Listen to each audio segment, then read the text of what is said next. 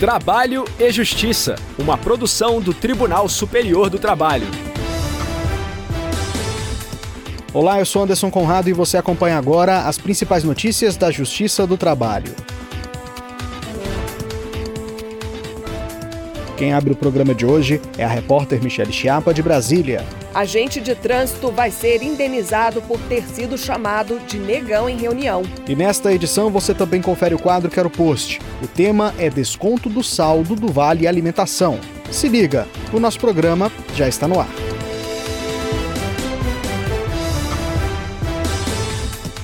A sexta turma do TST condenou a empresa pública de transporte e circulação de Porto Alegre, no Rio Grande do Sul, a pagar indenização por dano moral a um agente de fiscalização de trânsito que sofreu racismo. A repórter Michelle Chiapa tem as informações do julgamento.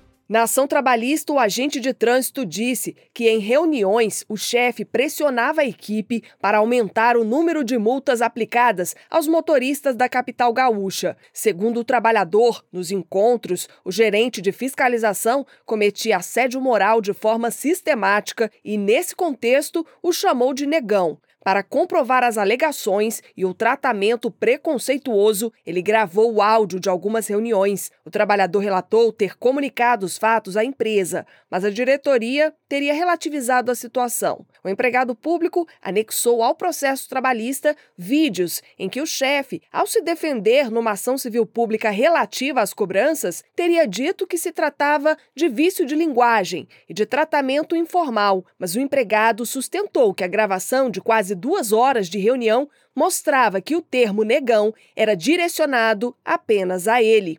Em primeiro grau, o pedido de indenização foi negado. O entendimento mantido pelo Tribunal Regional do Trabalho da Quarta Região foi que, no contexto do áudio, o chefe não teve a intenção de ofender o agente. Além disso, o termo negão teria o caráter apenas vocativo.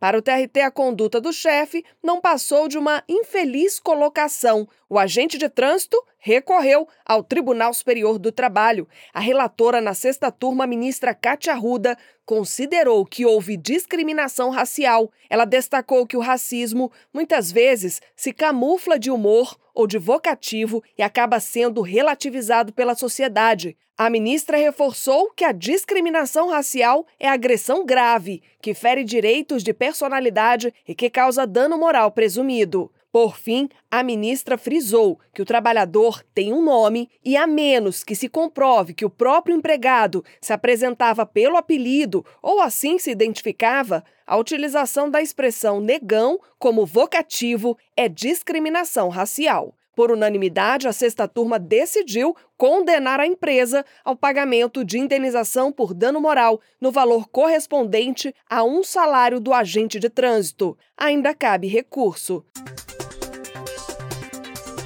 Giro pela Justiça do Trabalho. A Justiça do Trabalho em Minas Gerais determinou o pagamento de indenização a um empregado que sofreu assédio moral organizacional. A repórter Ana Paula Guilherme, diretamente do Tribunal Regional do Trabalho da Terceira Região, conta os detalhes do caso. Segundo o profissional, quem não conseguia bater a meta diária de contratos era submetido a humilhações por parte do superior hierárquico. A decisão é dos julgadores da sexta turma do TRTMG, que mantiveram a sentença proferida pelo juízo da 5ª Vara do Trabalho de Juiz de Fora. A empresa alegou que nunca cometeu assédio moral, mas testemunha contou que havia cobrança quanto ao atingimento de metas nas reuniões e quem não batesse o total estipulado da semana, apesar da apuração mensal, era chamado de rato e vaiado pela equipe, por determinação do gerente comercial. Para o desembargador César Machado, relator no processo, as práticas humilhantes e desrespeitosas do gerente ficaram provadas. Mas o colegiado negou o provimento ao apelo de majoração da indenização do trabalhador e de exclusão da condenação solicitada pela empresa. Segundo o julgador, o valor de R$ 2.000 arbitrado na sentença atende aos princípios da proporcionalidade e razoabilidade, devendo ser mantido. O trabalhador já recebeu os seus créditos trabalhistas e o processo foi arquivado definitivamente. Quero Post.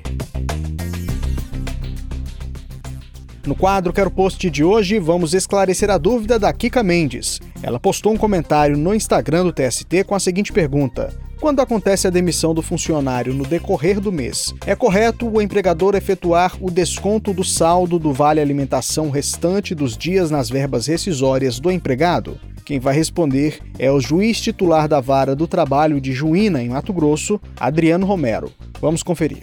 O texto seletista prevê a possibilidade de que o empregador pague parte do salário de modo in natura, ou seja, entregando a própria refeição para o empregado. A exigência é que o empregador observe a porcentagem de 20% do salário contratual, não podendo ultrapassar este limite.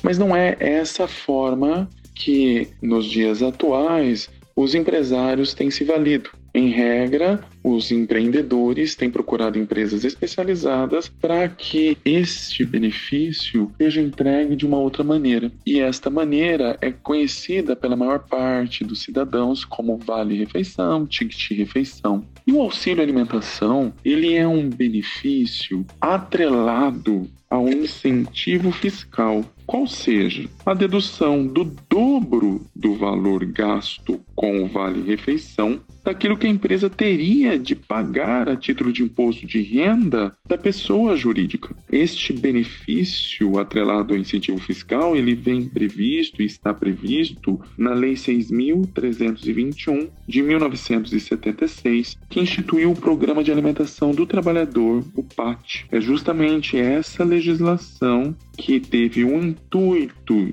de ampliar e melhorar as condições da alimentação dos trabalhadores e buscou ampliar a adesão dos empresários a essa forma de benefício. Justamente por se tratar de um incentivo fiscal, não se admite nem que esses valores sejam pagos a pessoas que não são empregadas, que não estejam trabalhando, que não estejam ativos, assim como não se admite que esses valores sejam distribuídos, entregues a parentes, amigos, colaboradores, ou seja, pessoas que não estejam vinculadas a uma forma de relação de emprego.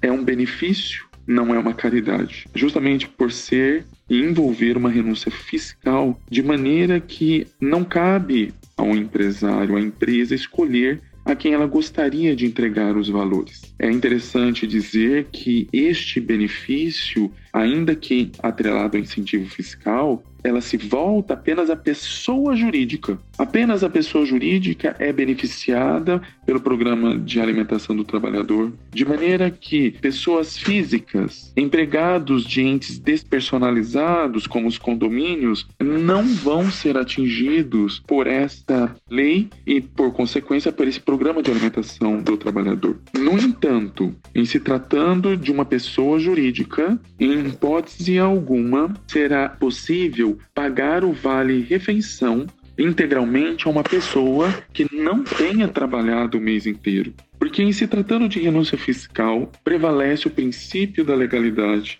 e é necessário, justamente por envolver um assunto ligado ao direito tributário e ao direito do trabalho, portanto, uma matéria de conteúdo complexo, em hipótese alguma, será autorizado que esses valores sejam pagos de maneira completa, devendo sim haver descontos em relação aos dias ou período em que não tenha ocorrido a prestação de trabalho. Em relação aos empregados de pessoas físicas, ou mesmo de entes despersonalizados, ou mesmo pessoas jurídicas não exercentes de atividade econômica, caso o empregador pague algum auxílio alimentação e desconte esses dias parados, esse desconto terá ocorrido de maneira inadequada e imprópria, porque não se estará falando em incentivo fiscal.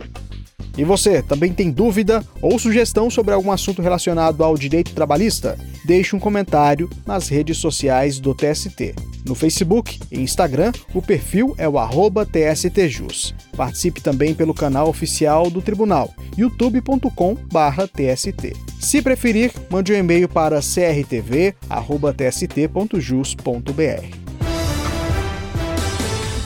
Eu fico por aqui. O Trabalho e Justiça teve a apresentação de Anderson Conrado, edição de Liamara Mendes, produção de Milene Teixeira e Priscila Roster, colaboração dos estagiários Jorge Agli e Milena Correa, supervisão de Patrícia Rezende e trabalhos técnicos de Rafael Feitosa e Wesley Oliveira. O programa é uma produção da Rádio TST, sob a coordenação de Rodrigo Tugnoli e a supervisão geral da Secretaria de Comunicação Social do Tribunal Superior do Trabalho. Até a próxima edição. Tchau! Trabalho e Justiça, uma produção do Tribunal Superior do Trabalho.